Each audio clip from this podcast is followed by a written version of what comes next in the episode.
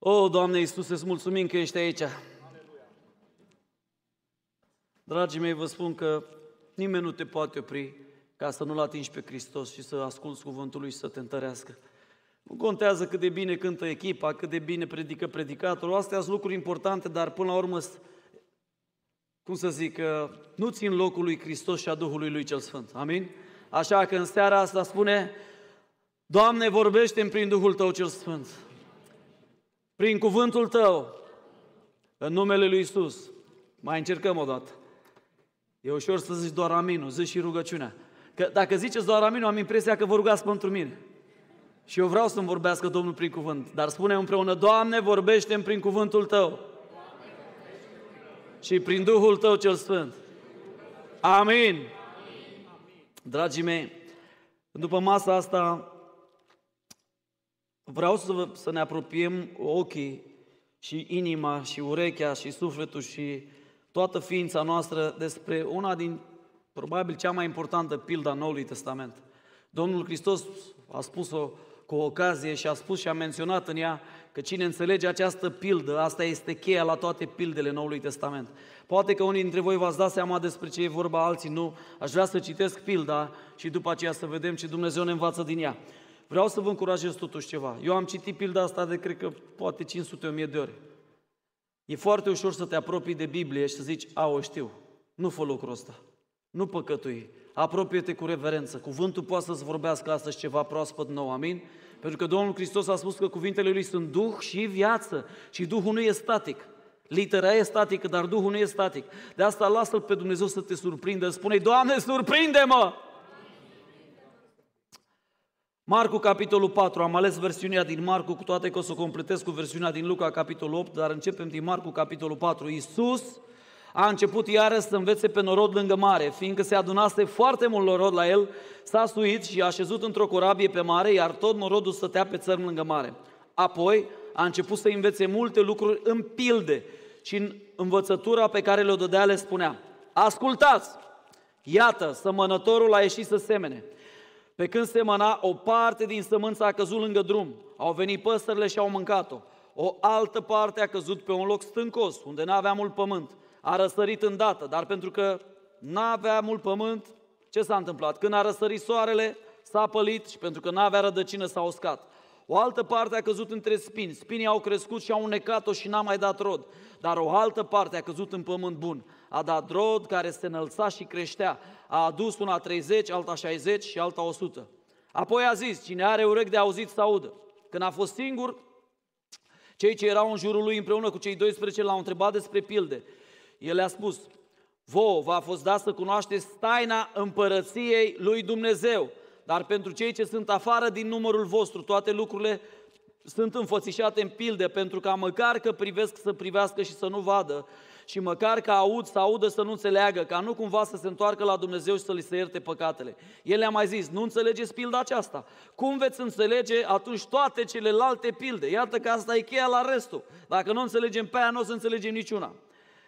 Ce se întâmplă aici? Semănătorul seamănă cuvântul. Cei înfățișați prin sămânța căzută lângă drum sunt cei care, în care este semănat cuvântul, dar după ce l-a auzit, vine satana îndată și ia cuvântul semănat în ei și Evanghelia după Luca completează ca să nu ajungă la mântuire, să nu creadă să ajungă la mântuire. Tot așa, cei înfățișați prin sămânța căzută în locurile stâncoase sunt cei care, când aud cuvântul, îl primesc îndată cu bucurie, dar n-au rădăcină în ei, ci țin până la o vreme. Și cum vine un necaz sau o prigonire, din pricina cuvântului, se leapădă îndată de el. Alții sunt cei înfățișați prin sămânța căzută între spini. Aceștia sunt cei ce aud cuvântul, dar năvălesc în ei grijile lumii, înșelăciunea bogăților și poftele altor lucruri, care neacă cuvântul și îl fac neroditor. Apoi sunt înfățișați cei care, prin sămânța căzută în pământ bun. Aceștia sunt cei care aud cuvântul, îl primesc și fac rod. Unul 30, altul 60, altul 100. E o pildă extraordinară. Poți să predici o mie de ani din ea și tot ai avea ce să înveți. Eu vă spun că am vorbit de multe ori din pilda asta și de multe ori m-am oprit în timpul predicii să-mi iau notițe. De ce? Pentru că Duhul Sfânt e mai tare decât orice predicator, amin? Și Duhul Sfânt îl ia prin surprindere și pe predicator. De asta eu am conștiința și smerenia să accept lucrul ăsta, că în timp ce eu predic, Duhul Sfânt predică inimii voastre direct. Amin? Și lăsați cuvântul lui Dumnezeu să vă vorbească. Dragii mei, ce ne înfățișează Domnul Hristos aici? Spuneam că este pilda care e cheia tuturor pildelor. Până nu înțelegi pe asta, nu înțelegi nimic. De ce? Pentru că este o pildă pe care Domnul Hristos o folosește într-o era agrară, nici noi n-am scăpat de ea. Știți că România era la un moment dat grânarul Europei, da? Până să fie invazia asta de grâne din Ucraina, nu? Și până să plece regele din țară. Era grânarul Europei. Da? Înfățișează împărăția lui Dumnezeu. De ce? Pentru că Domnul Hristos și mesajul lui nu a fost niciodată despre religie. Eu vă spun sincer, eu urăz religia. Pentru că religia nu face fi. Religia naște doar orfani, religia naște doar oameni răi, religia naște oameni care sunt gata să dea cu sabia în altul, religia oameni care sunt gata să pună bombe pe ei să se explodeze, religia face prăpăd. Dar relația cu Dumnezeu, când te întâlnești cu adevărat cu Mântuitorul, acolo se întâmplă ceva extraordinar cu tine. Și el, mesajul lui, care a fost preluat de la Botezătorul, a fost împărăția cerurilor, este aproape, este aici. Iată că noi nu suntem chemați să participăm într-o religie, dragii mei, noi suntem chemați să fim cetățeni ai unei împărății cerești. Și despre asta vorbește Domnul Hristos aici, dar ca să avem acces la această împărăție cerească, Domnul Hristos ne înfățișează patru tipuri de oameni, patru tipuri sau patru răspunsuri uh, în contact cu Cuvântul lui Dumnezeu. Și aș vrea să le luăm pe rând, dar până atunci aș vrea să, să subliniem altceva. Semănătorul a ieșit să semene. Semănătorul știm că este Dumnezeu, cuvântul este Hristos. Dar cuvântul, sămânța întotdeauna are niște vrășmași. Mi-aduc aminte când eram eu mititel la bunica acolo, la Coarnele Capru, județul Iași, mi-aduc aminte că pentru prima oară în viața mea am auzit de gândacii de Colorado. Nu știu dacă ați auzit de ei. Aveam, cred că, șase ani sau cinci ani. Bună, bună, bună, ce sunt ăștia? Și ce ăștia sunt dăunători.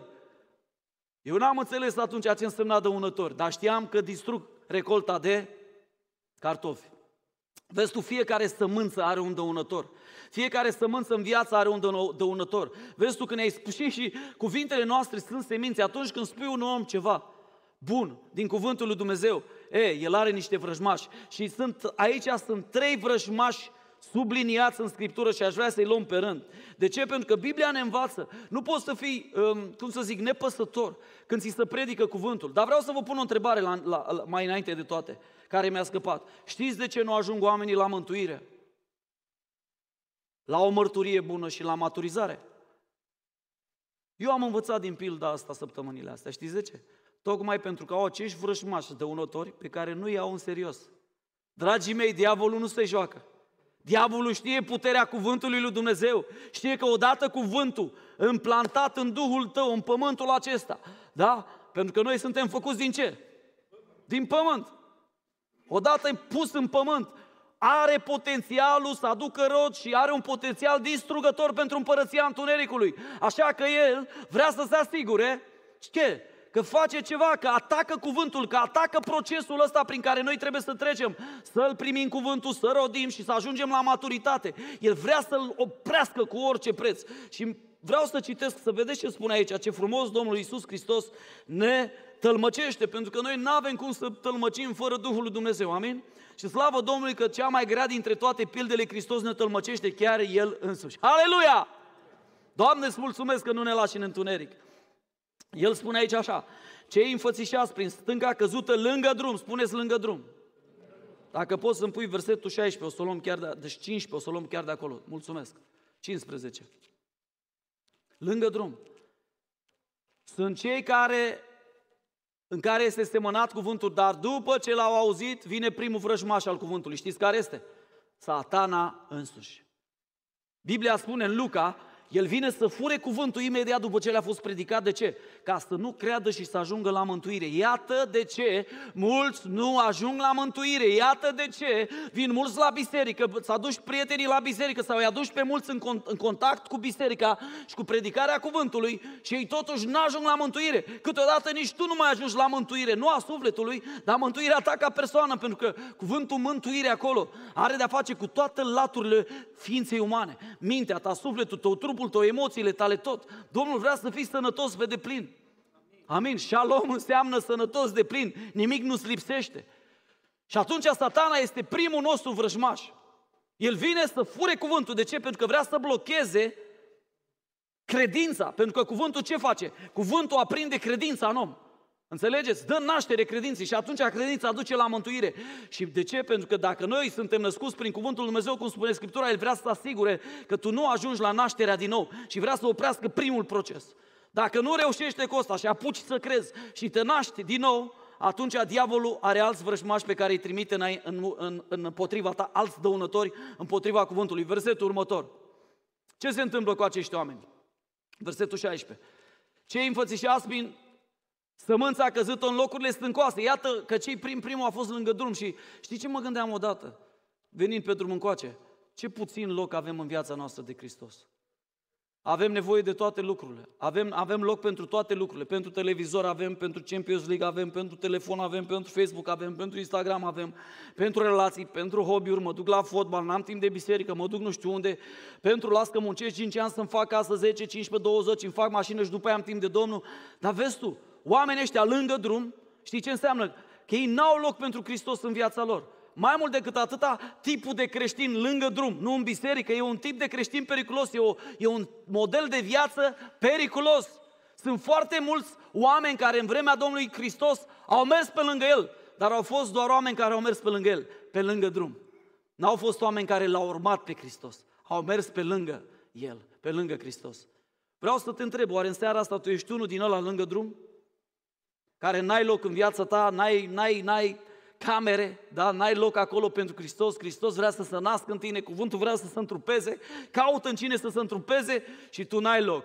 Tu ești creștinul pe lângă drum, pe lângă gard. A doua categorie de oameni sau al doilea răspuns pe care îl putem avea la cuvântul lui Dumnezeu este aici toți, tot așa cei înfățișați prin, mersi frumos, 16, te rog. Cei înfățișați, merge prea repede, îți merge prea repede mâna. Ești bun. Cei înfățișați prin sămânța căzută în locurile stâncoase sunt acei care când aud cuvântul, îl primesc și ăștia. Cum, cum îl primesc? Cu? Spuneți cu? Bucurie. Dar ce se întâmplă cu ei versetul 17? Ia să vedem ce scrie acolo. Pentru că noi nu predicăm din cărți, dragilor, dar n-au rădăcină în ei, ci țin până la o vreme și în Luca completează cum vine ispita, necazul sau prigonirea. Atenție, ispita, necazul sau prigonirea. Repet, ispita, necazul sau prigonirea. Din pricina cui? Cuvântului. Se leapădă de el. Zice, bă, decât să sufăr, să mă cer cu tata, mai bine nu. Decât să mă dea tata afară din casă, mai bine nu. Decât să, să mă cert cu prietena cu care trăiesc împreună, mai bine nu. Mai bine lepăt cuvântul lui Dumnezeu și în continui viața de concubinaj. Decât să... Uh, și multe, multe alte exemple se leapădă de el. Dar Domnul Hristos spunea odată că cine nu-L mărturisește înaintea oamenilor și se va rușina de el și se va lepăda de el și el se va rușina și nu-L va mărturisi înaintea Tatălui în ceruri. Eu nu cred că vrei lucrul ăsta. Dar vezi, ăsta e tipul de creștin un alt răspuns pe care, îl dă, care ni-l, ni-l explică Domnul Hristos și Cuvântul Lui Dumnezeu este un tip de creștin care nu, cum să zic, când vine ispita, nu știe ce să facă cu ea. Se lasă ispitit și preferă calea păcatului, preferă calea necazului, preferă prigonirea. Vedeți, ă, dacă ești cu copilul Dumnezeu, îți spun ceva, o să fii prigonit. În primul rând o să fii prigonit de familia ta. Când m-am întors la Dumnezeu, primii mei dușmani, știți care a fost? Familia. Tatăl meu a fost primul meu dușman. I-am zis, dar tu nu vezi, uite ce schimbare este în viața mea, tu nu, nu mă interesează. Nu mă interesează, nu-mi trebuie așa ceva. Nu-mi trebuie așa ceva, ori cu Dumnezeu, ori cu mine. Aici spune, în Luca, cei închipuiți în sămânța căzută pe stâncă sunt cei care când aud cuvântul primesc cu bucurie, dar n-au îndrădăcină. Cred până la o vreme și când vine ispita cad. Cred până la o vreme. Ei și ei cred, și ei îl primesc. Toți primesc cuvântul. Crezi cuvântul Lui Dumnezeu? Da. Nu-i de ajuns. Nu-i de ajuns. Aș vrea să spun că e de ajuns. Știi de ce 80% din oameni vin duminică la biserică și 30 de minute mai târziu nu mai țin minte ce s-a predicat? Că primul vrășmaș a făcut deja treaba și dacă nu merge prima dată, din prima, el încearcă a doua. În timpul săptămânii ce duce peste tine? Prigoniri, necaz, pite. De ce? Că vrea cu tot din adinsul să lepezi pe Hristos, să lepezi cuvântul care l-ai auzit. Pentru că el știe că dacă cuvântul ăsta prinde în tine rădăcină, îi jale pentru el. Vedeți câtă bătaie. Mi-aduc aminte că aveam un păstor care ne spunea tot timpul, mă, Sani, mă, citește Biblia, citește Biblia și Bă, omule, nu înțeleg, dar explicăm de ce, te rog frumos. Nu a putut niciodată să-mi explice, dar atâta cât a putut el, mă bătu la cap să citesc Biblia. Dar, dragii mei, dacă noi nu avem cuvânt, nu avem nicio șansă. Singura noastră armă împotriva acelui rău este cuvântul lui Dumnezeu și dacă diavolul ne dezarmează, nu mai putem să spunem este scris, că nu avem cuvântul. Mergem mai departe, a treia categorie. Vrem să vedem vrăjmași. Alții sunt cei înfățișați prin sămânța căzută între... Câți dintre voi v-ați simțit că trăiți între spini vreodată? Ți-a avut colegi din ea? De mergeai la lucru, când te întorceai acasă, erai tot bășicat. Spini. Sau familie tip spini. Te întorceai acasă și când plecai la lucru, ziceai, ce a fost mă cu tine, unde ai fost? Sau ai avut o mamă tip spin, o soacră, un socru, o soție, un soț sau câte un copil. Aceștia sunt cei ce aud cuvântul. Vedeți că toți aud cuvântul. Ați observat cuvântul cheie. Toți aud ce? Toți aud cuvântul. Versetul 19, te rog. Dar năvălesc în ei ce? Grijile lumii. Vede diavolul că nu poate el să-l fure, îți trimite ispite, necaz și strâmtorare, persecuție, dacă nici aia nu merge, să mai trimite un vrăjmaș, un dăunător. Năvălesc în ei grijile lumii, înșelăciunea bogăților și poftele altor lucruri.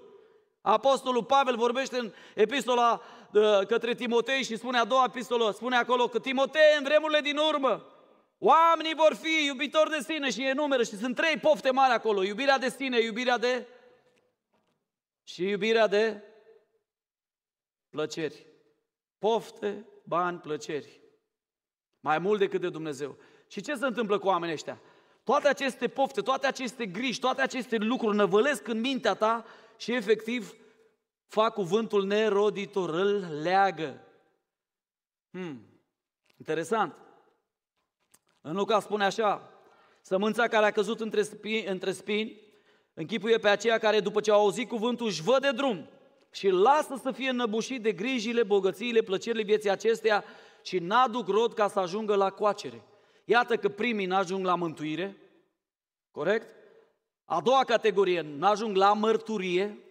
Sunt trei lucruri care diavolul mi-a descoperit, Duhul sunt de aici, vrea să le împiedice. Și a treia categorie, n-ajung la maturitate. Prima, n-ajung la mântuire. A, treia, a doua categorie, n-ajung la mărturie bună, că n-ai cum să ai o mărturie bună dacă lepezi cuvântul și te duci în ispită, nu? Și a treia, n-ajung la maturitate. Acum înțeleg de ce diavolul se luptă atât de mult cu tot din adinsul, să blocheze, să fure, să, să smulgă cuvântul din viața ta, pentru că el știe că dacă primești cuvântul, începi să crești și ajungi la mântuire. A doua etapă a vieții de creștin, nu numai că ajungi la mântuire, dar începi să ai o mărturie bună pentru că Dumnezeu te dezleagă de lucrurile acestei vieți, acestei lumi. Și a treia etapă, ajungi la coacere, adică la maturitate. Vezi tu de ce diavolul se luptă ca să-ți ia cuvântul? Dar mai e al patrulea răspuns, al patrulea tip de om. Aș vrea să citim ce face și acest om. Apoi sunt înfățișați, versetul 20, prin sămânța căzută în pământ bun. Spuneți pământ bun. Am cântat de inimă în seara asta. Dă, Doamne, îți dau viața mea, nici nu mai știu versurile, și inima mea pentru tine, ceva de genul, nu? Am cântat. E bine, îi dai inima, în cântec e frumos. Eu vreau să te întreb altceva. Este inima ta un pământ bun în care să locuiască cuvântul lui Dumnezeu? Pentru că știți cum e la biserică, cântecele sună fain. De mâini pe sus, câte o lacrimă, e super, îmi place și mi-o statins, vă spun sincer. Dar eu sunt un tip mai pragmatic un pic. Vreau să văd ce se întâmplă după biserică. Pe mine mă interesează, dragul meu, nu ca să primesc view pe internet de la tine că am predicat bine. Nici măcar nu mă interesează să spui că am predicat bine. Știi ce mă interesează pe mine? Ca tu luni și să știi ce ai de făcut când vine diavolul să-ți fure cuvântul. Ca tu, marți, să știi ce ai de făcut când vine prigonirea, când vine ispita și când te atacă diavolul cu al doilea set de vrăjmași. Ca miercuri, joi, vineri, când ți aruncă a treia categorie de vrăjmași, tu să pui scutul să știi cum să te aperi. Pentru mine aia ar fi o bucurie mare. Că tu te întorci duminica viitoare și spui, frate, a funcționat, cuvântul e puternic. Dar ce a făcut acest om? Aș vrea să citim. Aceștia sunt cei ce aud cuvântul, Stai să luăm încet. Aud cuvântul, citim împreună. Aceștia sunt cei ce aud cuvântul, îl primesc și fac rod. Aș vrea să citim și Luca 8, Luca capitolul 8, cu 15, e versetul cheie, pentru că Luca și Marcu se completează. Ei, unul dă niște detalii și altul alte detalii. Vedeți, ei au avut parte de aceeași predică. E ca și cum noi am, am, am fi martor la un accident. Tu vezi dintr-o parte, eu văd dintr-o parte și se completează. Sămânța căzută, citim împreună, pe pământ bun. Sunt aceia care, după ce au auzit, îl țin într-o inimă și, și fac rod în extraordinar, ce cheie. Am vrut, Doamne, am vrut și eu, am mers pe pilda asta, Doamne, am înțeles că Tu semeni cuvântul, am înțeles dăunătorii vrăjmașul. Doamne, vreau să văd că nu vreau să fiu în categoria primelor trei răspunsuri, vreau să fiu pământ bun. Dar care e cheia acestui creștin, acestui tip de om care a adus rod și care s-a calificat? Și citesc acolo și citesc bine. După ce a auzit cuvântul, deci tu acum auzi cuvântul la biserică. Îl, îl, îl, mai tare, mai tare, mai tare. Deci nu-l leapădă, nu-l înăbușă, nu-l lasă să-l fure diavolul, îl Cumva e comoara lor, e prioritatea lor maximă și permanentă. Trebuie să păzesc cuvântul. Păzesc cuvântul. Aia mă, tu chiar crezi ce ți-o zis să ia că te vindeci? Mă interesează ce spui tu, prietene. Eu cred ce spune Scriptura. A, mă, dar tu crezi că mai funcționează, Dumnezeu mai are putere să vindece? Acum au încetat minunile, mă, omule, au fost acum 2000 de ani. Bă, prietene, mie îmi spune Scriptura că Dumnezeu e același ieri și ea și în vece, adică nu s-a schimbat. Hristos n-a schimbat capitole din Biblie. Dacă scoți vindecările din Cartea Faptele Apostolilor, rămâi cu două capitole. Atât. Da, mă, dar nu, nu, nu, îl țin. Vezi tu care e secretul acestui om extraordinar? Toți au auzit, toți au auzit, toți au auzit. Dar ce a făcut? Diavolul a venit să fure cuvântul. Prigonirile, necazurile, ispita au venit să-l ducă la lepădare, să te facă să lepezi, să zici, știi ce, mai bine aleg confortul, mai bine aleg să mă împac cu tata decât să mă împac cu Hristos. Mi-aduc aminte ziua când a venit tata la mine și mi-a zis, bă, ori cu mine, ori cu Dumnezeu. Și am zis, nu se poate cu amândoi? Și a zis, nu. Dacă rămâi cu mine, îți dau casă, îți dau pământ, îți dau aia, îți dau aia. Dacă te duci cu Dumnezeu, du-te. Vezi că ai trenul spre București la patru jumate sau cinci jumate, nu, nu mai țin minte când mi-a zis. Am stat, vă iubesc. Și pe tine, și pe mama, și pe Domnul. Aș vrea să, nu, n-ai cum. Ori, ori. Venisem din armată, eram bucuros că m-am întors acasă. Când m-a întrebat ce fac, zic că am venit acasă. Zic, care casă? Vreau să spun ceva, va veni o vreme în viața ta când vei fi testat. Și Dumnezeu vrea să vadă dacă iubești mai mult confortul acestei lumi decât cuvântul lui. Tu poate acum atunci o să spui, băi, wow, diavolul mi-a aruncat toate ispitele, nu mai pot, îți spun eu că poți. Cum au putut alții, putem și noi, amin? Cum au putut alții în condiții grele, cum au putut unul ca Pavel, unul ca Petru, când n-aveau ce să mănânce și mergeau pe jos mii de kilometri să predice cuvântul și noi putem astăzi. Oh, Doamne, că ce lume trăim! Ce lume trăim! Gândește-te la unul ca Pavel care trăia într-un imperiu în care împăratul, dacă vrea să stai capul, să-l tăia pe loc, nu existau drepturile omului. Existau decât drepturile și privilegiile împăratului. Și totuși oamenii aia, în vremea aia, în toate cronicele scrise de Flavius și de toți cronicare romani, spun despre creștini că erau niște oameni de excepție, niște oameni dedicați lui Iar lui Hristos, care iubeau pe semenul lor, care nu lăsau pe cel disperat și distrus să moară, oameni care erau credincioși la locul de muncă, oameni de cuvânt și în cuvânt, oameni dedicați maxim. Asta spuneau romanii despre ei. Citiți cronicile să vedeți. Noi tot ne plângem, nu mai putem, avem duș în fiecare zi, avem mâncare, avem motorină, avem mașini, avem confort, dar nu putem. Ce te ține, dragul meu? Ce te ține? Dragostea pentru lumea aceasta. Spune Apostolul Pavel cu lacrimi în ochi, unul din cele mai triste versete din Noul Testament. Dima, din dragoste pentru lumea asta m-a părăsit. Să știi că din dragoste pentru lumea asta mulți l-au părăsit deja pe Hristos. Au lepădat cuvântul. Doar ca să aibă bine cu unul și cu altul. Vreau să te încurajez în seara asta să nu fii cum să, să nu dai mâna cu vrăjmașul, să, să nu fii unul din aia care dă mâna cu vrăjmașul și să mulțumește cu, cu mai puțin decât ce vrea Dumnezeu pentru tine. Dumnezeu vrea pentru tine exact ce spune acolo. Roadă, roadă, roadă. El vrea să ajungi la maturitate. Domnul Hristos spunea în Ioan capitolul 15, cine nu rămâne în mine și în cine nu rămân cuvintele mele, nu va aduce roadă, nu putem să facem nimic fără El. El spune acolo în Ioan capitolul 15, versetul 1, eu sunt adevărata viță. Hristos nu neagă că mai sunt și alte vițe, dar El e adevărata. El e singura care dă viață și viață din abundență, amin? La ce sursă ești conectat? Sursa Hollywood, sursa Facebook, sursa Instagram, sursa telefonul fără fir, sursa statului, gura statului contează mai mult pentru tine decât gura Domnului. Gura profetului, gura cultului, ce zice cultul. Pentru mine contează ce spune Isus Hristos. Pentru că cuvintele lui sunt duși și viață și cuvintele lui nu vor trece. El a spus cu gura lui, mai ușor să treacă cerul și pământul decât o virgulă din cuvântul meu. Dragul meu, acest om a ținut cuvântul într-o inimă curată, bună și a făcut rod în răbdare.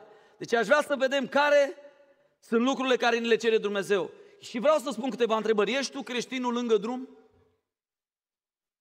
Lângă drum. Ăla nehotărât, bă, parcă aș vrea cu Domnul, dar aș vrea și cu lumea, aș vrea cu Hristos, aș vrea și cu... Parcă aș vrea să gust din toate. Ăla nehotărâtul. Ți s-a propus de 20 de ori până acum să te botezi și nu te-ai botezat. Mie nu mi-a, nu mi-a propus nimeni botezul, dragii mei. Eu am venit din cultura ortodoxă și după aceea o, o cultură ocultă, da? Nu mi-a propus nimeni, mă, trebuie să te botezi. Pentru nu, am citit în carte că Domnul Hristos s-a botezat și m-am botezat. Punct. Pentru mine nu există altceva, alt standard. N-a mai tras nimeni de mine, nu a stat nimeni să mă convingă și pastorul a fost șocat. Bă, dar ce cu tine? Când aveți botez? Peste trei luni. Nu, nu n-ai înțeles, duminică faceți botez. Eu trebuie să mă botez. De fapt, nu, până duminică e mult. Eu vreau miercuri. Știam că luni și marți aveam treabă cu mama și cu tata și miercuri și n-am mai vrut să mă cer cu ei miercuri. Miercuri e o zi bună să mă botez. Și au făcut frații botez pentru mine. Și cu mine am mai adus încă trei din gașcă. Băi, eu mă botez, vă botezați și voi. Hristos s-a botezat. Vreau să rămân în cuvânt. Vreau să, nu doar să aud cuvântul, dar să fac ce îmi spune cuvântul. Vorbea Domnul Hristos de doi oameni în Biblie și spunea că există doi oameni, două tipuri de, de oameni. Unii care zidesc casa pe nisip, alții pe stâncă. Să zidești casa pe stâncă e muncă, frate, soră. Nu e ușor. Să zidești casa pe nisip, ai pus două lețuri, un cort, hei, mare soare. Dar să zidești casa pe stâncă trebuie să sapi, trebuie să sapi, sudoare, muncă, relație cu Domnul, rugăciune, post, stai în cuvânt, ești credincios, când vine ispita zici nu, când vine șarpele să-ți vorbească zici taci în gură, când vine cel rău, înapoi a mea satană. Unde vrei să zidești casa și credința? Pe nisip sau pe...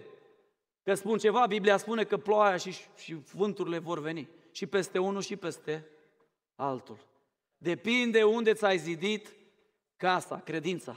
Dacă ți-ai pus credința pe nisip, nisipuri mișcătoare. Eu am stat în Oltenia și acolo la Oltenia e înconjurată de trei râuri mari, Oltu, Jiu și cu Dunărea. Au acolo de toate. Și în Valea Jiului acolo erau nisipuri mișcătoare. Oamenii stăteau pe mal, e, mici, bucurie și odată îi vedeai. Și scoteau 2 kilometri mai jos morți. Așa e viața, așa e diavolul. Vrea să ne facă pe noi ca și copii de Dumnezeu să ne zidim casa pe nisip. Bă, lasă-mă ușor cu rugăciunea. Băi, meci astăzi. Ce crezi că să supără păstorul Filip că nu mergi odată la rugăciune? Lasă-mă, e meci, trebuie să spui țigla pe casă, trebuie să faci aia, trebuie să faci aia, trebuie să tai iarba. Pare rău. Când am auzit, mi, mi s-a rupt sufletul, spun sincer, Doamne, atinge-l, sper că nu și-a pierdut unghia. Îmi pare rău, sincer. Dragul meu, ești unul dintre acei lângă drum? Ești unul din aia pe stâncă? Da? Care dă cuvântul în tine și sare, că tu le știi pe toate, ești, ești captare. Deci dintre aia care primești cu entuziasm cuvântul, dar după 5 minute ai uitat. Auzi? Ți-a plăcut versetul ăla? Ce verset? Pune mă cafeaua. Ce? Ce ai zis? Care verset? Ăla mă că ai zis amin la păstorul când nu a Nu, no, bine mă, cine își mai aduce aminte? Tu l-ai primit cu bucurie, cu entuziasm, ai fost omul emoțiilor. Dar după ce au trecut emoțiile, te-ai trezit luni dimineața, bă, stai puțin. Stai puțin că nu e așa. Creștinul lângă drum. Nu-i hotărât, creștinul nu e emoțiilor. În stâncă spun ceva, dacă pui aici, dacă avem aici o bucată de ciment, da? Sau uite, dacă pui aici o sămânță și vii și faci rugăciuni, îi faci, mă, ce vrei tu? O blagoslovești, dai cu tămâie, dai cu ce vrei tu, declară numele lui Iisus, vin și baptiștii să roagă. Citesc trei psalmi, vin și penticostalii, vorbesc în alte limbi. Vin și carismaticii, proclamă până li se usucă limba în gură. Nu crește nimic, știi de ce? Pentru că sămânța n-a lovit solul potrivit. Inima ta și inima mea trebuie să devină un sol potrivit. Și atunci când ești încăpățânat și sunt încăpățânat, și ce face Domnul? Mai afână-l un pic. Și vin... Au, au, Iisus, salvează-mă! Nu ești gata. Când s-am trimis cuvântul, ai fost tare la cerbice. Nu l-ai primit. Dragul meu, ce e de făcut? Pentru că eu vreau să învăț de la acest om. Aha, îl ține într-o inimă bună, curată și face rod în... Hai să-l citim împreună încă o dată. Îl ține într-o inimă bună și curată și face rod în răbdare. Vedeți, sunt trei pași care omul ăsta i-a făcut, după părerea mea. El a primit cuvântul, a păzit cuvântul și a ținut cuvântul. Și aș vrea ca să-i ții minte în seara asta. Atunci când asculți, tu primești cuvântul. Dar nu-i de ajuns. Trebuie să-l și păzești pentru că o să vină dăunătorii, vrăjmașii, în timpul săptămânii. Dar nu trebuie doar să-l păzești, trebuie să-l și ții în locul cel mai tainic în inima ta ascunsă. Eu vreau să te întreb, acum nu vreau să fiu așa invaziv, dar sunt aici dintre voi care aveți resurse financiare acasă? Nu trebuie să spuneți că știu. Vorba aia, avea un, un păstor o vorbă, și că românul nu are bani, schimbă 100 de euro. Nu știu dacă e adevărat în Ardeal, dar aici am învățat-o. E, unde ai tu banii? Ai la ușă puși. Dacă ți intră hoțul să-i găsească acolo într-o plasă frumos, uite, pentru tine dacă ai spart casa, vreau să-ți fac un mic cadou din partea familiei noastre. Acolo ai cea mai mare comoara ta sau unde? Nu e ascuns în șosete, bați.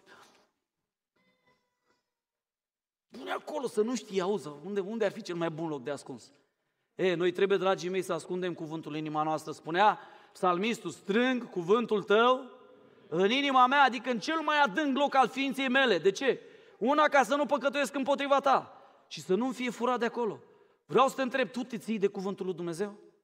Te ții de promisiunile lui Dumnezeu, că nu, nu vine și îți spune, tu ai auzit la biserică că Domnul poate să-ți dea vindecare, eliberare, poate să-ți dea un nou început și vine în timpul săptămânii vrăjmașul prin diferite persoane, chiar și familie. Nu se poate. Stai liniștit, ești prea exagerat în credința ta.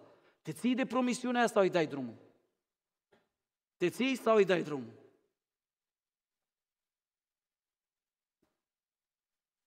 Primești cuvântul? Te întreb, îl primești?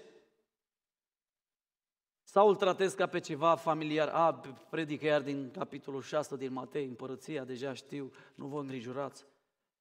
Sau când auzi cuvântul lui Dumnezeu, îți deschizi inima, pentru că Duhul Sfânt îl poate aplica proaspăt la nevoia din ziua respectivă.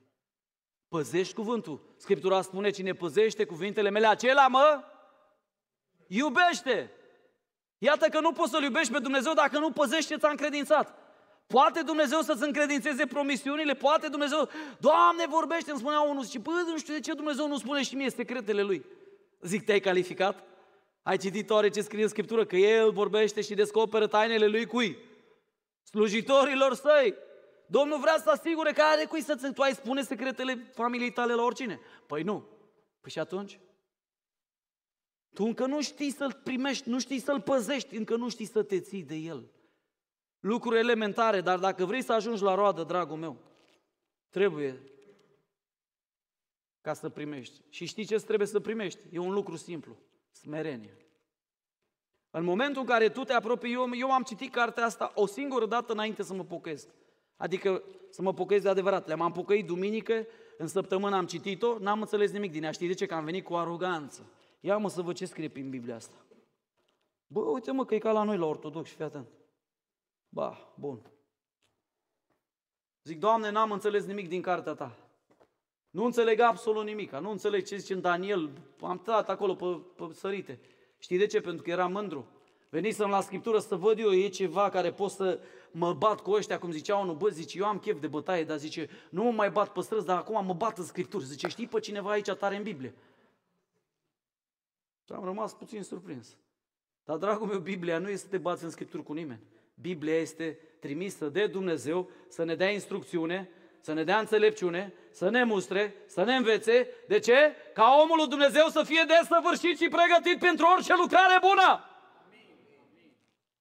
Și Biblia, în primul rând, este scrisă ție și mie să o împlinim. Nu să ne batem cu nimeni. E, și eu m-am dus arogant la Biblie. N-am înțeles nimic. Până când am venit smerit înapoi și am zis, Doamne, nu înțeleg nimic din cuvintele tale. Te rog frumos, dacă vrei să-mi descoperi și mie. Și odată a început să mi se lumineze ochii. Primul lucru care trebuie să-l faci, dragul meu, ca să fii omul ăsta care aduce rod în răbdare, este să te smerești. Pentru că un om care le știe pe toate, nu ajunge niciodată la mântuire. Și credeți-mă, noi ca români suferim de boala eu știu. Ascultați-mă ce vă spun. Eu șocat. Toată lumea crede că știe. Ascultă predici în timpul până zice unul, pe frate Zanu, eu ascult 7-80 predici pe săptămână. Ce mai poți tu să mă înveți? Știi ce am întâlnit acolo? Un om bogat. Vă aduceți aminte de omul bogat? Ai întâlnit un om bogat, nu financiar, dar e un om bogat în cunoștință, dar nu neapărat în practică. Te-ai uitat la viața lui, dar oare ce-ți lipsește? E, păi știi că mai am și eu pe aici, pe acolo de schimbat. Dragul meu, smerește-te. Faptul că știi, că ai cunoștință despre ceva, nu înseamnă că este al tău, că ți l-ai asumat. Hristos s-a întrupat și a devenit cuvântul. Amin? El când i-a spus diavolul este scris, el era una cu cuvântul, el era cuvântul, el era Dumnezeu. Dragostea de Dumnezeu stă în întruparea poruncilor lui, spune unui Ioan. Degeaba le știi dacă nu le trăiești, n-au niciun efect pentru tine și familia ta. Al doilea lucru trebuie să-l păzim, dacă ca să păzești ceva trebuie să respecti. Eu o păzesc pe Adina, vă spun sincer. Că Domnul mi-a poruncit să-i încredințez fără pată, fără zbârcitură, trebuie să am grijă de ea. Odată mi-aduc aminte când m-am căsătorit chiar în prima săptămână, mă întreabă Domnul, o iubește? Bă, Doamne, o iubesc tare mult. Și ai grijă că te comporți cu ea, că dacă nu-ți dau direcție de dreapta. Pentru că întâi să fie a ta este fica mea. Uh, să trăiți. Dragostea mea, prințesa mea, regina mea. Ca să păzești ceva, trebuie ca să onorezi și să respecti. Mai ai tu respect și onoare față de această Biblie? Sau a devenit pentru tine ceva pe care să pune praful? A, știu versetul. Eu vreau să te întreb altceva. Nu dacă îl știi, dacă îl practici. Dacă în viața ta copiii tăi văd versetul ăla că funcționează, dacă în viața ta copiii tăi văd iertarea că funcționează, că Dumnezeu zice să ierți, dacă în viața ta văd copiii tăi că îți iubești soția atâta de mult încât îi zice, tata te rog, cum zicea un copil, mai iubește-ne și pe noi că o iubești doar pe mama. Ce vedea copilul acolo? Că tată s-o trăia Scriptura. Hmm. Nu avem acum timp să vorbim despre dragostea asta dintre soț, soție și familie, dar poate odată să vorbim. Stara îi spunea soțului ei, Domnul meu, respect. Spui tu cuvântul lui Dumnezeu, Doamne, e prețios. Mi-aduc aminte o poveste și vă spun pe scurt. Un, uh, un om al Domnului care l-am cunoscut, se spune că a fost într-o țară arabă și la un moment dat, nu știu cum a ajuns, că traducătorul i-a devenit creștin și zice, bă, am niște prieteni, dar din ăștia răi de tot, zice care băgați în tot felul de nebunii, nu știu ce cu ei. Ce vrei, vrei să mergi să le predici Evanghelia? Asta da, a crezut că când a intrat în casă s-a șocat, ăia toți tăiați, fără mâini, fără dita bărbile. Să pun jos și îi zice, citește-ne din Biblia ta. Ăsta tremurând a luat Scriptura, frumos a citit. Nu știu ce pasaj le-a citit, nu mai țin minte, dar știu că după aia a închis-o și n-a pus-o jos. A pus-o frumos, a ridicat și a pus-o acolo în, în rucsac, a închis frumos. Și știți ce au spus arabii ăștia? Zice, acum noi te credem pe cuvânt și te credem că ești un om care trăiești după Biblia ta, pentru că te-am observat cum îți tratezi cartea Dumnezeului tău. O trata cu cinste. Ei au observat lucrul acesta. Noi, îs Biblii pe jos, îs pe acolo, îs pe acolo, în mașină, le-am văzut aruncate cu sus în jos. Mi se mai întâmplă și mie, dar Haideți, dragii mei, să avem onoare față de Cuvântul lui Dumnezeu. Voi vă dați seama că ce ținem noi aici în, în mână e o comoară? Oare ne dăm seama lucrul că aici e suflarea lui Dumnezeu? Da, prin instrumente umane, dar e suflarea lui? Și eu ce fac? Iau suflarea lui? Mai să mă uit și eu puțin la știri. Să mă uit și eu puțin pe speculații financiare, să văd mai vine vreo criză, ceva, să văd ce oportunități am. Cât respect ai față de cuvântul lui Dumnezeu? Știi ce mi-a spus un om odată? Sani, dragostea de Dumnezeu se măsoară în dragostea pentru cuvânt. Atâta dragoste ai pentru Dumnezeu din ceruri, câtă dragoste și onoare și respect ai pentru această carte.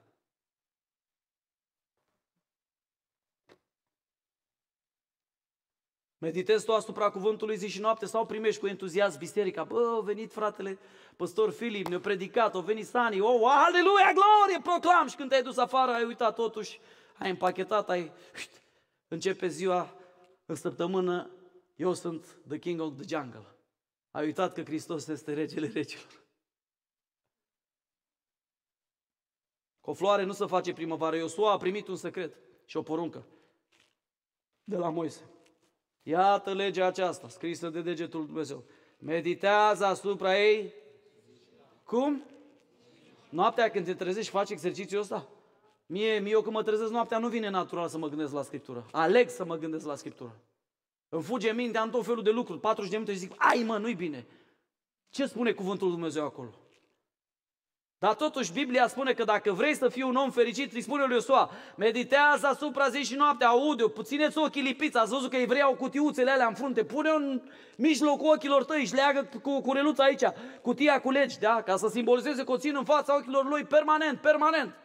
Și atunci îți va merge bine, îi spune lui Iosua acolo, capitolul 1, și vei avea propășire în toate. De ce când meditezi asupra cuvântului, ai făcut din el prioritatea vieții tale? Cu o floare nu se face primăvară.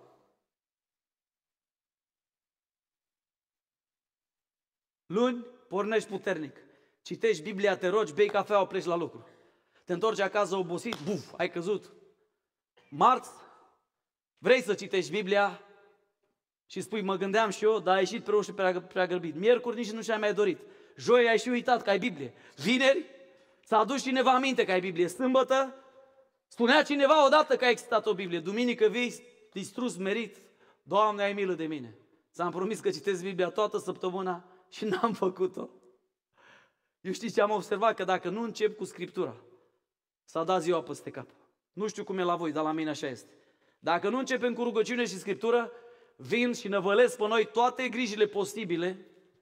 Spunea cineva, bă, am cinci copii. Cum faci față, zice? Simplu. La patru sunt picioare cu mâna pe Scriptură. La câte culci? La 12. Cum? Popă, nu, nu știu, zice, Dumnezeu îmi dă putere. Dar dacă eu nu pun preț pe Biblie, la ce mai învăț pe copiii ăștia să vină la biserică? Ei trebuie să știe că tata la la patru se întâlnește cu Domnul Isus. Wow, fain. Slavă Domnului pentru așa oameni. Amin? Cinci copii. Glorie Domnului. Dragul meu, mă întorc. Primești cuvântul, păzești cuvântul și ții cuvântul. Îmi place ce spune Scriptura. Cred că, cred că și știu unde. Îmi place ce spune Scriptura. Cred că aici, undeva în, în Iacov. Pentru că zice acolo să-l păstrez într-o inimă bună și aduc rod în răbdare. Spune așa Iacov 1 cu 4. Dar răbdarea trebuie să-și facă desăvârșit lucrarea ca să fiți desăvârșiți, întregi și să nu duceți lipsă de nimic. Atunci când treci prin teste, nu te mai plânge. Învață ce trebuie să înveți. Când Dumnezeu te trece prin testele vieții sau diavolul te ispitește, da? Dar Dumnezeu te testează, nu te ispitește. Dar treci prin teste cu Domnul, prin procesul ăla. Te rog, ai răbdare, nu-ți pierde nădejdea. Pentru că un om cu răbdare va moșteni, spune Scriptura, va moșteni promisiunile, așa spune în Cartea Evrei. Dacă ai răbdare, vei moșteni. Dacă n-ai răbdare, te întorci și te duci cu lucrurile acestor lumi, cum zice Iacov. Îmi place versetul ăsta. Când răbdarea își va face de săvârșit lucrarea. Vreau să spun, te-ai rugat vreodată pentru răbdare? Te întreb asta. Te-ai rugat? Doamne, dăm răbdare cu soțul. Dăm răbdare cu soția. Mi-a spus un om acum, zice, bă, Sani, zice, fii atent. Mă rog, Doamne, învață-mă dragostea pentru soție, a doua zi șoc. Nu vă spun ce s-a întâmplat. Și am luat-o ca o provocare ca să o iubesc mai mult. Ai grijă ce te rogi. Doamne, dăm răbdare. Dumnezeu zice, super. Teste. Dragul meu, primești cuvântul lui Dumnezeu. Păzești cuvântul lui Dumnezeu. Ții cuvântul lui Dumnezeu. Cum? Să primești cuvântul nu e un lucru ușor. Să primești cuvântul trebuie să-l primești cu o inimă bună. Spunea Apostolul Pavel cu altă ocazie, zice, au primit cu o inimă aleasă. Creștinii ăștia din Berea sunt altfel decât alții. Ei au o inimă aleasă, cercetează Scripturile, vor să vadă dacă e adevărat, să duc, caută, cercetează. Ai tu un interes crescând pentru Cuvântul Lui Dumnezeu din zi în zi? Îți crește interesul ăsta? Sau interesul tău e mai degrabă pentru cum te îmbraci, ce mașină o să conduci mâine? Păi toți ne interesează la un moment dat asta, dar nu lăsa să fie asta prioritatea vieții tale. Pentru că până la urmă mântuirea ta atârnă de cuvântul lui Dumnezeu, nu de ultima mașină ca să, care să o conduci, corect? Ai un interes pentru cuvânt, ai o inimă aleasă. Ai tu o inimă în care cuvântul să locuiască, spune Apostolul Pavel în Coloseni 3 cu 16, cuvântul lui Hristos să locuiască din belșug în voi. Saturezi tu sufletul cu acest cuvânt al lui Dumnezeu? Citești porții întregi de Scripturi sau mergi pe principiul ăla? Ia mă să văd ce îmi vorbește Domnul azi. Și Iuda s-a spânzurat. O, nu-i bun. Și Dima l-a părăsit pe Pavel. O, nu-i bun. Și Pavel a fost bătut cu pietre. O, nu primesc. Ești tu saturat de cuvântul lui Dumnezeu? Îți saturi tu sufletul, primești cu bucurie, zice, l-au primit cu bucurie cuvântul adevărului. Și pe cei care nu au primit cu bucurie, știi ce s-a întâmplat cu ei? E un verset fain care vreau să vi-l citesc. Ce se întâmplă cu cei care nu primesc cu bucurie? Spune Scriptura așa. În 2 Tesaloniceni 2, de la 9 la 13, arătarea anticristului se va face prin puterea satanei, cu tot felul de minuni, de semne, de puteri mincinoase, cu toate amăgirile, nelegiuiri, pentru cei care sunt pe calea pierzării, pentru că n-au primit dragostea adevărului să fie mântuiți. De ce, de, ce, de ce o să fie amăgiți? Pentru că n-au primit ce? N-au primit adevărul. N-au primit adevărul. Au zis, lasă mâine. Mai am timp. Mai am vreme. Și ce spune aici? Din această pricină, Dumnezeu le trimite o lucrare de rătăcire. De ce? Pentru că n-au primit cuvântul adevărului. Vreau să te întreb, tu primești cuvântul adevărului? S-ar putea ca să fii unul din categoria asta care n-a primit adevărul și să fii rătăcit în momentul ăsta. În mintea ta n-ai nicio viziune, ești încălcit la minte, nu, nu știi unde mergi, de unde vii, de unde pleci. La tine e tot un scenariu, un film. Omule, întoarce-te. Următorul verset. Întoarce-te. N-au primit adevărul ca să fie mântuiți. N-au primit adevărul ca să fie mântuiți. Dumnezeu le trimite o lucrare de rătăcire ca să creadă o minciună, pentru că toți cei ce n-au crezut adevărul, ce au găsit plăcere în nelegiuire, să fie osândiți. Hmm. Dar noi, prea iubiți frați în Domnul, trebuie să mulțumim totdeauna al Dumnezeu pentru voi, căci de la început Dumnezeu v-a ales pentru mântuire în sfințirea Duhului și credința adevărului. Cum să primești cuvântul? Cu credință! Așa poți primi cuvântul și când te lasă credința, citește mai mult cuvânt să-ți crească bateria. Am fost acum plecat undeva în Franța și un frate avea mașină de asta electrică. Și pac, pac, i arăta pe bord, bim, bim, bim, 30%. Imediat căuta pompa. Nu de motorină, nu de benzină, de electric. Trebuie să stăm, îmi pare rău, trebuie să, să încarce bateria. Tu când îți bate pe afișaj, baterie scăzută, credință scăzută, te duci repede la, la sursă și începi să citești cu voce tare cuvântul lui Dumnezeu. Vreau să vă provoc la o practică. Citiți cuvântul lui Dumnezeu cu voce tare. Și dacă sunteți familie, citiți-l împreună. Priviți-l și citiți-l. Opriți-vă unde, unde vă agață Duhul Sfânt, opriți-vă și vedeți ce vrea să vă spună în ziua aia. Nu citiți așa, citiți-l încet, cu dicție și cu voce tare. Să vezi ce puternic e cuvântul lui Dumnezeu când îl citești peste viața ta. Amin? Dacă aș citi pentru voi așa, Dumnezeu să scoală frumos și lui să cum se rispește frumos așa, rispește Domnul, Doamne, ce iară foc fac? Are un sens? Dar dacă citesc așa, Dumnezeu se scoală, vrăjmașii lui se risipesc și potrivnicii lui fug dinaintea feței lui. Cum se risipește fumul, așa risipești tu, Doamne, cum se topește ceara la foc, așa pierd cei dinaintea ta. Dar cei neprihăniți se bucură, saltă de bucurie înaintea lui Dumnezeu și nu mai pot de veselie. Aleluia! O, ce plan minunat! Eu cred în citirea cuvântului cu voce tare. Pentru că Biblia spune Roman 10 cu 17, dacă ți-a scăzut bateria, du-te la sursă. Credința vine. Spune credința vine. Vestea bună e că vine. Deci Dumnezeu nu te lasă în pană pe autostradă. Dacă în autostradă aveți, ți s-a terminat bateria, credința vine, e pe vine, dar trebuie să faci ceva. Credința vine prin auzire și auzirea prin Nu prin știrile ProTV, vă rog frumos.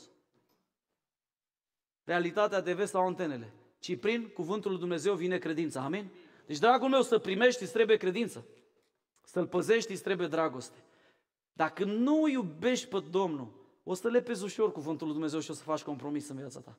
Și să-L ții, îți trebuie perseverență. Îți trebuie tenacitate. Da? E simplu ca bună ziua. Ești gata să-l primești? Ești gata să-l păzești? Când ai un copil mic, ai văzut cum îl păzești? Păzești ca pe ochii din cap. Acum nu mai știu unde eram într-o circunstanță și mie îmi place așa când văd la biserică copii pun mâna pe ei și binecuvântări și rostesc binecuvântări. Acum să supără cineva, nu să supără treaba lui. Și la un moment dat, nu știu cum venea cineva cu spatele, cu un pian din ăsta și era să doboare. Și cum imediat l-am tras la o parte, mi-a tras ăsta un pian și... Doamne, te laud. Las că predic mai târziu la băiatul ăsta. Da? Imediat copilul. De ce instinctul? Pentru că îl iubesc, pentru că îl văd prețios pe copilul ăsta. Tu ca mamă, nu? Uite că acum tu ești însărcinată. Dacă ar veni din greșeală în autobuz sau acolo, în... imediat te întoarce. De ce? Ați văzut mamele cum tot mângâie și mângâie și mai au ceva prețios acolo. Au copilul lor. Nu? Fă din cuvântul lui Dumnezeu ceva prețios. Pune la loc de cinste în mintea ta. Biblia spune, cred că doi filipeni, ține sus cuvântul vieții. Ce înseamnă să-l ții sus? Să-l ții prioritate. Odată am zburat cu avionul și nu știu cum a pus Dumnezeu lângă un evreu. Doamne, ce am pățit! Trebuia să mă duc la toaletă, eram căzut la mijloc și ăsta începea să-și facă rugăciune. Am plecat din Londra, din uh, Heathrow și până aproape de New York. Am crezut că nebunesc 5 ore jumate s-a rugat într-una și a pus toate toate curelele cu cuvântul lui Dumnezeu aici, cu cutiuța de legi, cu... și a început și a început și nu mai puteam, am zis, băi gata, nu mai pot, din respect, îi iubesc pe ăștia, dar nu mai pot, Doamne, nu mai pot. Și când să-i zic să-mi fac curaj, că mi-a trebuit vreo două, trei ore să-l stric pe ăsta din rugăciune, îmi fac curaj să-i spun, o dată îl văd că gata, șternă, își dă jos alea și zic că era și timpul. El nu avea nicio treabă, pentru el atâta, era atât de focusat că el nici nu și-a dat seama și a, și a ajuns la New York, aproape, zic prietene. Dar zic, știi că mai oamenii mai trebuie să meargă și la toaletă.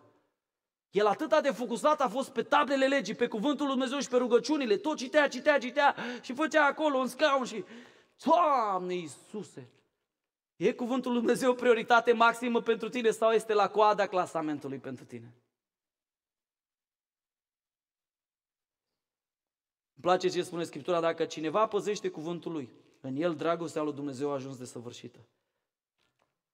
Deci nu zice dacă cineva predică bine, dacă cineva dă bani multe la, mulți la lucrare socială, dacă cineva ridică mâini sus. Da? Și alea spune, îi dăm la odă Domnului. Eu, pentru mine mâinile pe sus înseamnă prădare. Eu când mă, când, mă, când mă vedeți că ridic mâinile pe sus, știi ce spun? Doamne, nu mai știu, Doamne, am nevoie, Doamne, vină Tu să predici, Doamne, ajută-mă, Doamne, îmbracă-mă cu putere de sus. Sca copilul la mic. Pentru că am un tată la care să strig ava. Nu trebuie să duc singur povara. Dar nu-i de ajuns. Zice aici clar, dacă cineva păzește în el dragostea lui Dumnezeu, dacă cineva păzește cuvântul lui, așa îți dai seama. Pentru că sunt mulți, dragii mei, ați cu atenție pe YouTube, sunt mulți proroși falși și mulți oameni falși, învățături stricate care ne duc la ruină poporul ăsta. Îți oamenii am ajuns, merg în diaspora, bă, pe ăla ne-a zis să facem așa, ăla așa, ăla așa, frate, ce să mai credem? Unul predică alta, unul predică aia, unul predică aia, unul predică aia. Haideți să predicăm cuvântul Domnului fără păreri personale. Să lăsăm Biblia să ne vorbească din nou generației ca să fim sănătoși în doctrină, în învățătură și să avem o minte sănătoasă. Amin?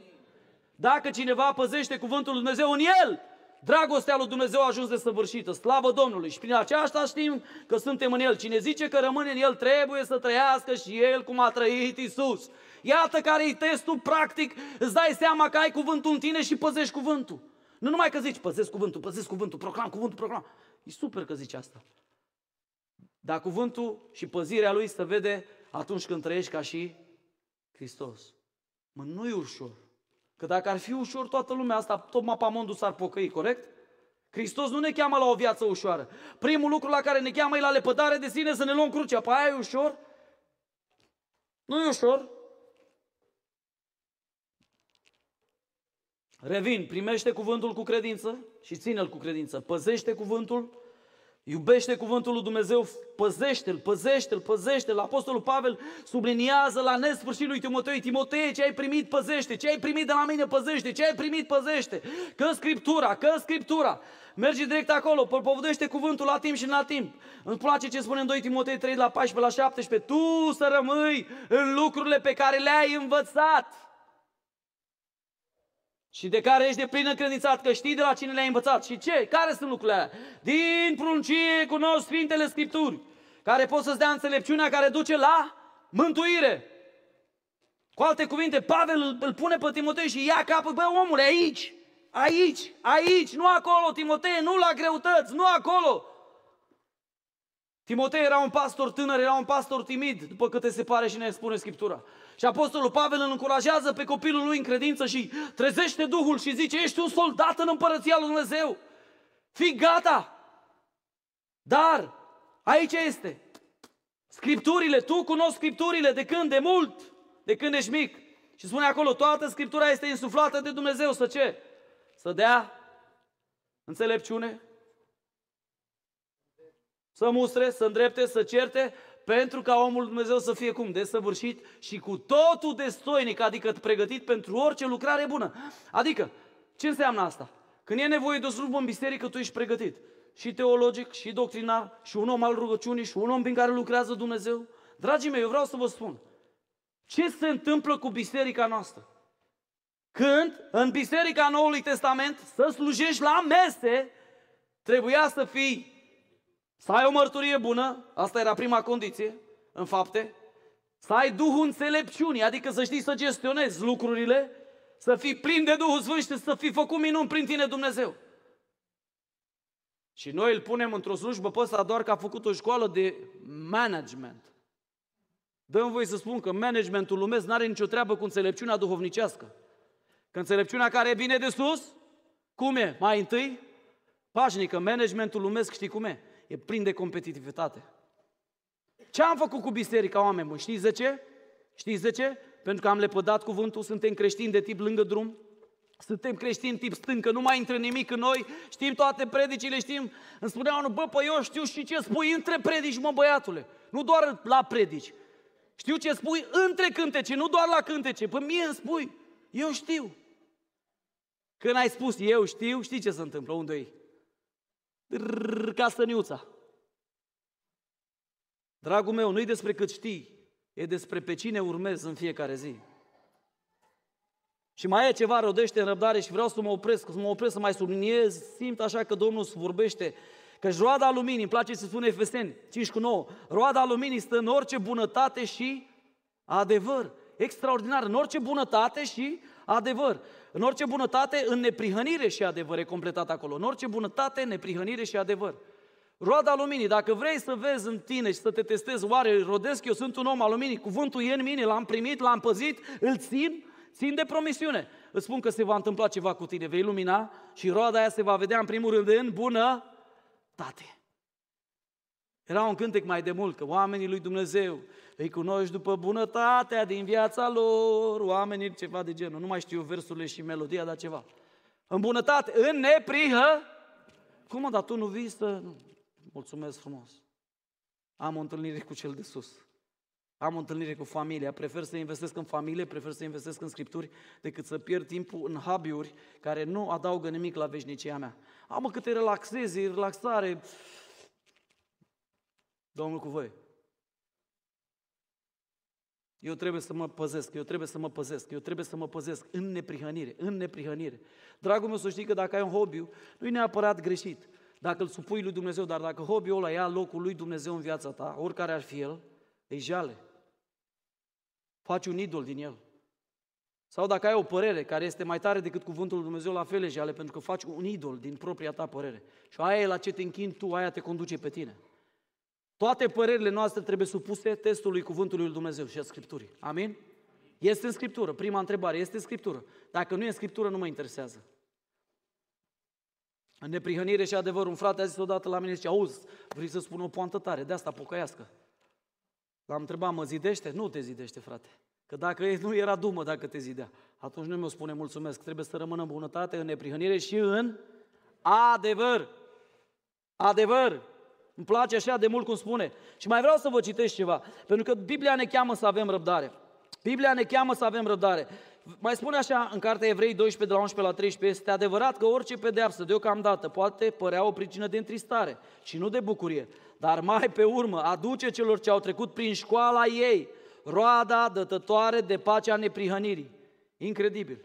Orice test care este acum în viața ta te poate descuraja, orice minus, băi, nu merge aia, nu merge aia, nu merge aia și credința ta să clatină, știi ce? Că nu-i pe stâncă, e pe nisip, e ca aia la râu, jiu. Te ia apa și te scoate. Aș vrea să nu te ia apa valul vieții să te scoată, aș vrea să rămâi pe stâncă când vine valul. Și să zici, stânca mea, o să cântăm imediat cântecul ăsta. E Hristos. Să nu fie doar un cântec, ci să fie realitatea vieții tale. Auzi, dar tu nu, nu, eu nu. Eu sunt doar cu oxigen. Creatorul m-a făcut să, să expir și să inspir oxigen, nu alte substanțe. Auzi, dar tu nu, prefer să nu. Bă, dar ai păcat? Biblia spune că beția e păcat.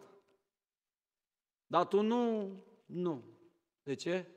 Am o responsabilitate față de templul ăsta. Dar tu nu, nu. Am o altă cale pe care să merg. O cale a cuvântului lui Dumnezeu. Un proces prin care trebuie să trec ca și vița, în care tata mă curățește pentru că mă iubește, mă trece prin teste să mă curățească. Și atunci când răbdarea își va face de săvârșit lucrarea și ce spune aici, dar mai pe urmă aduce celor ce au trecut prin școala ei. Dragul meu, vezi că disciplina lui Dumnezeu e o școală. Ce se întâmplă cu ei? Care au trecut prin școala aia, o roadă dătătoare de pace. Ăia liniștiți. Poate să bată vântul, poate să bată marea, poate să vadă muntele, stau cu Iisus Hristos la cârmă și se odihnesc în promisiunile lui Dumnezeu. Am întâlnit un frate foarte special în Paris. Și omul ăsta a învățat o lecție de la tatălui, să nu se îngrijoreze. Și mi-a spus, bă, uite, e aglomerație, ne îngrijorăm? Hai să te întreb, rezolvăm ceva? Nu. Putem să-i cântăm Domnului o cântare, mai putem face o rugăciune. Îngrijorarea nu produce decât colesterol și mătreață, atât. Nu produce neprihănirea. Așa că trebuie să urmărim lucrurile cu privire la neprihănire, pentru că adevărata viță ne cheamă să rămânem în el. Cea mai mare lecție pentru mine a Noului Testament, că m-au întrebat mult, bă, Sani, dar de ce te crezi așa special? Mă, nu, sincer, dragii mei, nu mă cred special. Când am venit prima oară în Ardeal, știți ce îmi ziceau oamenii? Bă, ai venit tu de la mitici să ne înveți pe noi. Bă, primul rând nu sunt de la mitici, nu știam ce înseamnă mitici, am crezut că vorbesc de mici prima dată. Zic, bă, da, sunt bun mici în București. Dar eu nu sunt din București, să știi, sunt mai rău decât la București. Eu sunt de la Moldova și Craiova. Wow! Dar știți ce m-a ținut? Din 1 Ioan, din, uh, scuze, din, din Evanghelia după Ioan capitolul 15 am învățat probabil cea mai mare lecție a vieții mele până în 25 de ani. Că cine rămâne în el și rămân în el cuvintele lui, va aduce roadă. Vedeți că scopul pildei, un om al împărăției, cum termină Domnul Iisus Hristos? Păstrează cuvântul într-o inimă bună și curată, aia e responsabilitatea să-ți păzești inima, grădina, să smulgi buruienile când ți le plantează cineva. Buruiene ale necredinței, ale depresiei, ale fricii, ale neastâmpărului, ale necazului, buruienile alea, să ții grădina curată și face roadă în răbdare. Dragii mei, știți ce ne trebuie să facem roadă? Spuneți cuvântul ăla. Curând începe. Răbdare. Nu uitați, Hristos a semănat aceeași sămânță în toate cele patru tipuri de pământ. Doar unul a adus rod. De ce? Pentru că diavolul întotdeauna are vrășmași. În primul rând, el e vrăjmașul numărul unu, după aia trimite necazurile, persecuțiile, ispita. Și dacă nu merge nici al doilea vrăjmaș dăunător, trimite al treilea dăunător. Grijile, bogățiile, plăcerile. Dar există tipul ăla de om care răspunde la cuvântul lui Dumnezeu și astăzi mă rog să fiu un om care răspunde.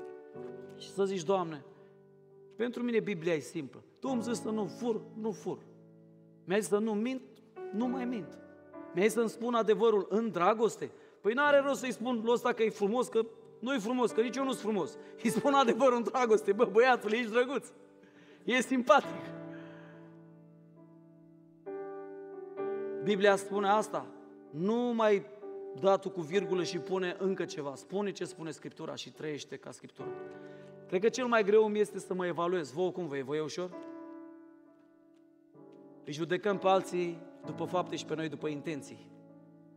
E una e că zici, mă gândeam și eu și alta e să spui, am făcut și eu. Aș vrea ca de astăzi noi ca biserică să spunem, știi ce? Versetul ăla îl aplic și eu. Doamne ajută-ne! Dragul meu, nu uita că diavolul vrea să împiedice cele trei procese ale creștinului.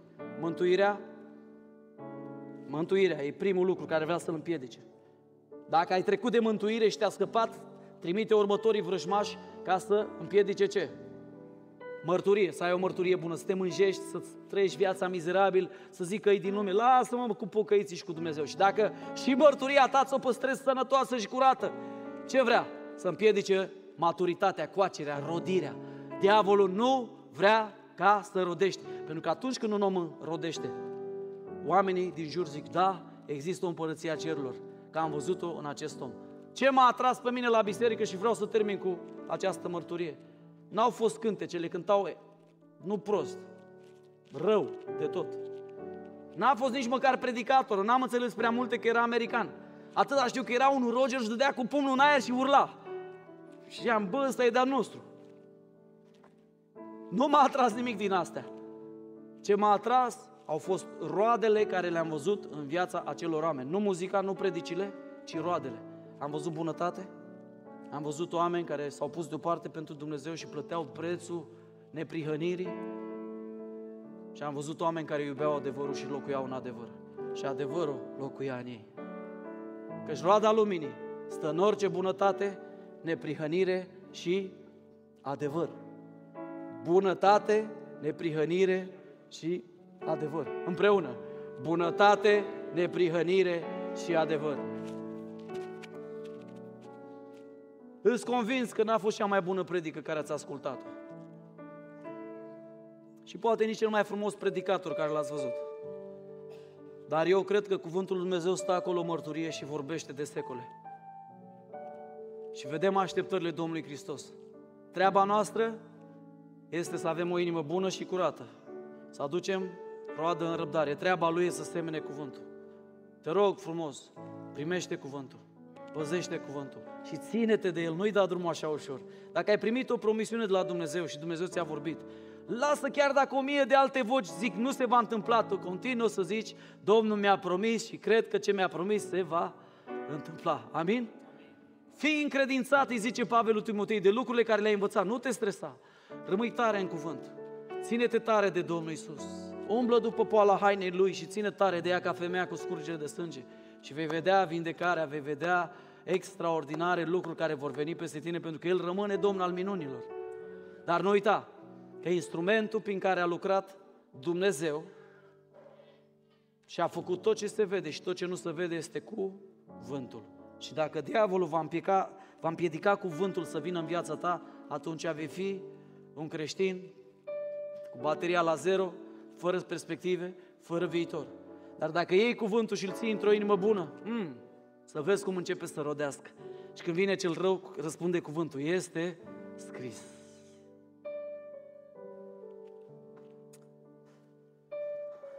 Există un sămănător, există un cuvânt, există trei vrăjmași și există patru tipuri de răspunsuri. Tu în ce categorie ales să fii? Vei fi creștinul lângă drum? Întotdeauna nehotărât, parcă aș vrea, dar parcă n-aș vrea. Vei fi creștinul ăla cu, cu capul tare, care primește totul cu entuziasm, dar după aia se duce și-și vede de viață. Primește cu entuziasm, dar după aia se duce și e deturnat de lucrurile vieții. Vei fi ăla între spin care e sufocat, ar vrea și cu Biblia, dar parcă îi plac plăcerile și poftele. Mă întreba odată și oare pofte ori fi în cer? Pofte în cer. Bună întrebare. Poftele țin de pământ. Aici sunt poftele. Odată ce am plecat de aici, e doar o singură voie acolo. Amin? Sau ești tipul ăsta care zici, Doamne, vreau, de astăzi să curăț inima mea, să smulg toate buruienile de necredință, de nepăsare, de lene, să fac din cuvântul tău prioritatea vieții mele și atunci știu că Dumnezeu mă va ajuta pentru că El a promis în cuvântul Lui că cine are cuvântul ăsta care locuiește în inima Lui din abundență. Și aș vrea să citesc Coloseni 3 cu 16, să termin cu acest verset. Să vedem ce se întâmplă pentru creștinul care are acest cuvânt din abundență. Coloseni 3 cu 16. O, lăuda să fii Tu, Doamne Iisus. E unul din versetele mele preferate și o cheie a vieții mele. Cuvântul lui Hristos, hai să citim împreună, cuvântul lui Hristos să locuiască din belșug în voi, în toată înțelepciunea, învățați-vă, sfătuiți-vă unii pe alții, cu psalmi, cântări de laudă și cântări duhovnicești, cântând lui Dumnezeu cu mulțumire în inima voastră. Aș vrea să-l mai citim o dată. Dar doar o, o mică specificație, uh, punctul nu e după înțelepciune, este în voi. Acolo se pune punct, în, în, acolo se termină fraza. Cuvânt, să vi-l citesc, să vedeți ce diferență. Cuvântul lui Hristos să locuiască din belșug în voi. În toată înțelepciunea, învățați-vă și sfătuiți-vă unii pe alții cu psalmi, cu cântări de laudă și cu cântări duhovnicești, cântând lui Dumnezeu cu mulțumire în inima voastră. Când e cuvântul noi, ce se întâmplă când locuiește cuvântul noi? În primul rând să vede înțelepciune. După aia vine învățătură, după aia vine sfătul ire. Nu mai cântăm manele și cântece de dragoste seculare, ci cântăm psalmi, cântări de laudă și cântări duhovnicești. Și cântăm lui Dumnezeu cu mulțumire. Iată că atunci când cuvântul locuiește, nu, nu e doar înțelepciune în tine, nu e doar cântare în tine, dar e și mulțumire în inima noastră. Dacă vrei să vezi dacă e cuvântul în tine, uită-te la viața ta de mulțumire, de înțelepciune. Cântări de laudă.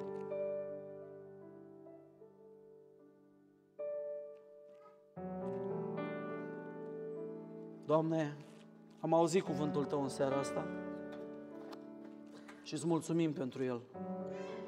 În seara asta primim cuvântul Tău. Doamne, Tată din ceruri, îți mulțumim că alții au scris un preț să plătească și a ajuns până la noi. Iartă-ne că de multe ori l-am tratat cu lipsă de respect. Iartă-ne că de multe ori n-am luat seama la cuvântul Tău. Ne pocăim de răutatea aceasta azi. Ne întoarcem la Tine și ne smerim și spune, spunem împreună, vorbește, Doamne, că și copilul Tău ascultă. Am nevoie de Tine. Vreau să-L păzesc și vreau să mă țin de El. Să umblu după Hristos până la sfârșit. Că și El este stânca și ajutorul nostru. Stânca mea e Hristos, lui rămân veșnic credincios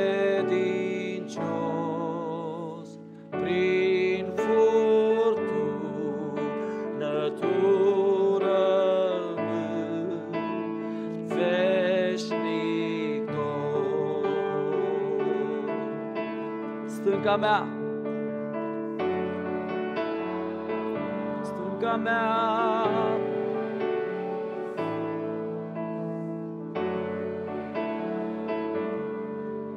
Veșnic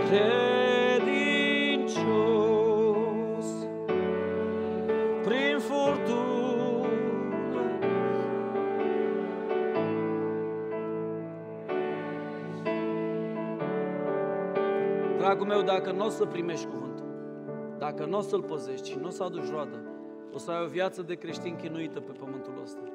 Nu o să fii împlinit niciodată. O să fii sterbăt, o să fii ca vița aia de vie de pe câmpuri care crește singură, zice că are libertate, nu-i curățată niciodată, freedom! Și când guși strugurile, îi acru de nu poți să-l mănânci.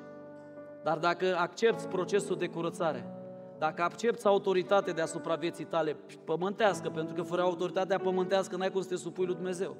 Poți tu să-ți spui așa că ești liber profesionist, nu există așa ceva. Noi suntem parte dintr-un trup și trebuie, cum avem familia pământească, să avem și o familie spirituală. Amin? De serviciile, respingerii cuvântului lui Dumnezeu sunt enorme.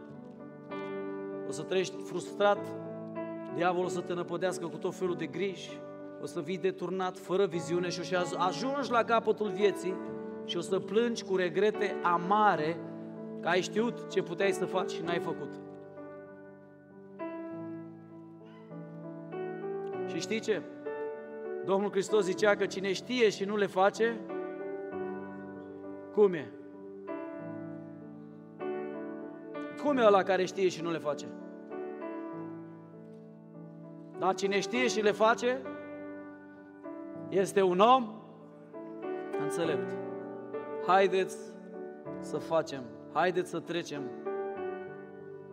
de la nivelul ăla de teorie și mers pe lângă drum și să intrăm cu toată ființa și cu toată puterea noastră în legământ cu Domnul, cu acest cuvânt al vieții. Amin?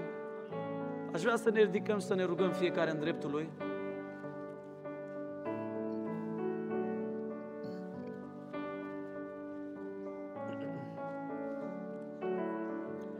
Și fiecare să-și dea răspuns lui acolo, între el și Dumnezeu. Nu să roagă nimeni pentru tine acum. Ești doar între tine și el. Lângă drum ai patru opțiuni. Lângă drum, stâncă, spin sau pământ bun. Spune-i Domnului ce vrei să fii și ia decizia potrivită în seara asta. Tată Ceresc, în seara asta.